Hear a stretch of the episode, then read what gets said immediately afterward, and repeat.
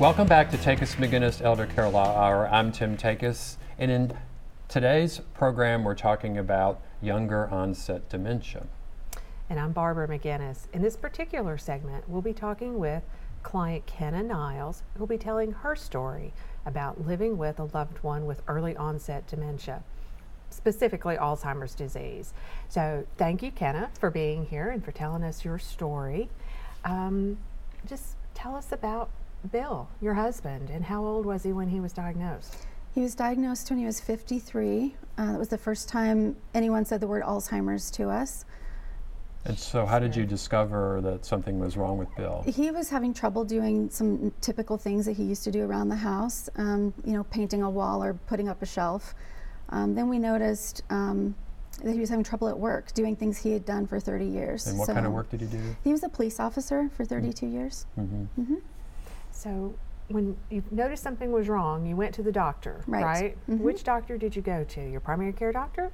Yes, we went to our primary care doctor. We had a relationship with her, so she knew us well enough to know that when she was talking to Bill and did some testing on him, that he had some cognitive problems. And so, what happened? What was the what? How did the how did that progress? Well, we went to a neurologist and Okay. he had some extensive testing done, and they decided it took a, a few months, Mm-hmm. um, but decided then that they felt he had Alzheimer's disease.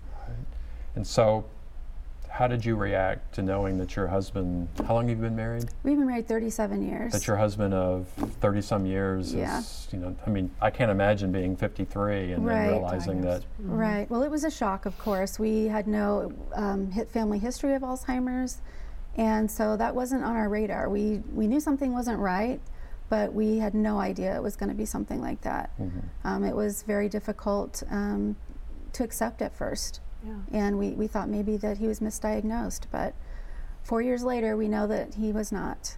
So, what were your, some some of your concerns when you got that diagnosis? Um, there are a lot of concerns. His main concern was um, he wanted to provide, he wanted to keep working, and so he, he did the best he could with that. Um, we wanted to make sure our legal documents were all the way they should be, and, and they weren't. We had, we had wills and different things, but we didn't have what we needed. Um, we needed to get our financial affairs in order, um, and we always thought we'd done good at that. But when you're faced with something like this, um, you find out maybe you weren't as prepared as you thought you were. Yeah. Because that's cutting short earning years by Exactly. 10, 15 years short. Right.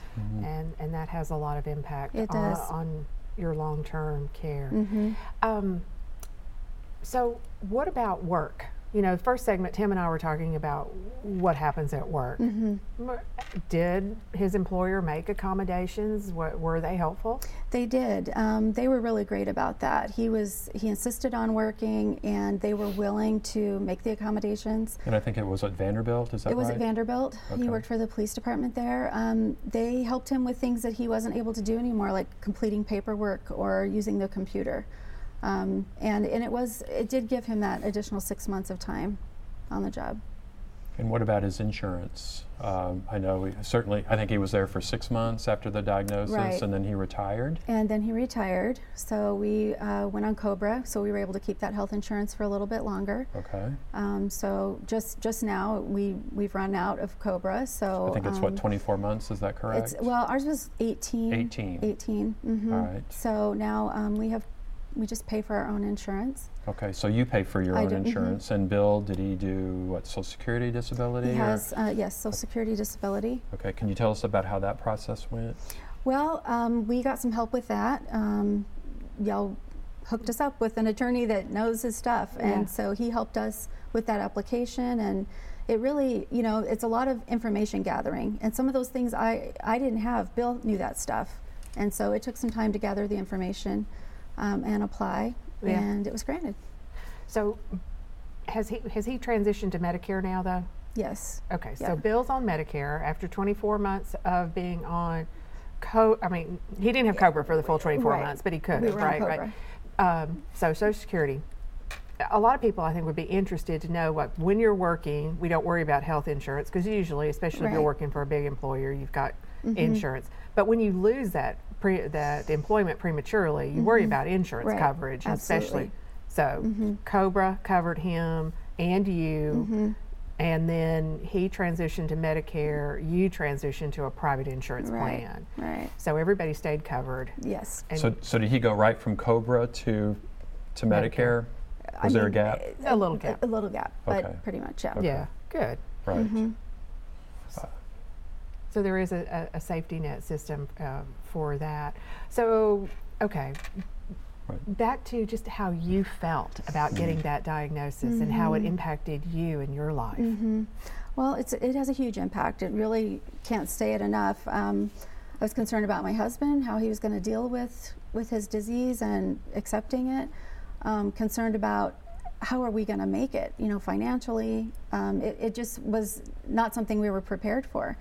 And so um, my kids were concerned, you know, are they going to have Alzheimer's? It, it just affected everybody in a really big way. Um, but we've made it. Yeah. You know, one day at a time, you figure it out, and we've made it this far. Your children were adults, Yes, they're- my children are in their And, 30s. and they still are. Yes, they still are. Yes. right? Well, they were adults Yes, when they when, were, when, yes. when Dad was diagnosed. Right. That's what I mean. Yes. Yeah, no minors. Uh-huh. Yes, And uh, they're, yeah, they're in their early 30s. Which and- certainly would be a different challenge if you had a minor child. Yes, Mhm. and I have a friend in that situation, Yeah. um, with a husband with Alzheimer's and, Mm-hmm. and have two kids in high school. so you mentioned that they were concerned about um, the genetic Mm-hmm. aspect of, mm-hmm. of the disease. Have they been tested? They have not. Okay. They one one wants to, one does not. Okay. Mm-hmm. Um, they haven't done it yet. And mm-hmm. but what's really important for people to know too is you know you need to get life insurance before you have a diagnosis like that in your family. Mm. Um, it's very hard to get life insurance, and one of my kids has it and one does not. Okay. So that's another thing to consider. Yeah, and I guess part of also, and I, maybe it did not affect you or Bill, but you know, we know that you cannot be discriminated against in getting health insurance if you have a pre-existing condition. Right. You know, and of course that's you know because of the, you know, the Affordable Care Right. Act. You know, that didn't affect. Apparently, it didn't affect Right. Bill, but I mean, I imagine maybe it would affect others. It, it yes, it might. hmm So you were able to get health insurance. What about the finances, Kenna? You mentioned that you had to worry about or think about those. Did you have to do something different? Well, you know, I was always involved in our finances, but I didn't know all the ins and outs of everything that Bill had done through his job. And so I had to learn a lot of things, and we did do some things different. Um, You actually stepped up and became the. You, you have this new role. You're just manager of the family, Right. manager of his care. Right. What's the care trajectory been like? Um, what do you mean by that? Well, you, carrying at home, Right. supportive. Then he couldn't stay at home by himself while you worked. He Yes. has so he started going to an adult daycare program. Right, he does. And so that's another thing that um, when you have a younger onset, I mean, I'm a working spouse and taking care of, of someone with Alzheimer's. So he does go to a day program while I'm at work, and that has just been wonderful. He's been doing that for a year and a half. Um, and, and it really gave him a place to belong. He felt Yeah. like he belonged there. And so that, that has been probably the single best thing that, that we were able to do for him. So what about recent challenges? You know, you're, what are you what are you dealing with now? And Right now, what we're dealing with mostly is um, he's delusional at this point, and so what we're we're facing that putting him in memory care piece of the of the puzzle. Um, we would do that for his safety. You know, he's he'll get ready to walk out the door because he thinks someone called him for help, and he's dressed and ready to go. Um, so that's a big concern right now. That's kind of what we're facing. He hasn't known who I am for over six months. So that's changed our relationship and, and the fact that I don't have influence on him as much as I used to. It's like I take care of him and he knows I take care of him. Um, but he still thinks he kind of, you know, like I work for him kind of. So that's a big, big difference in where we're at now. right, and the roles that you're having to do. Mm-hmm. Right. Well, Kenna, thank you for being here and sharing your story. You know, with our viewers. So. In our next segment, we're going to be talking about primary care physicians. We'll be interviewing a primary care physician. What questions should you ask uh, if you're going through this with your loved one? Stay tuned.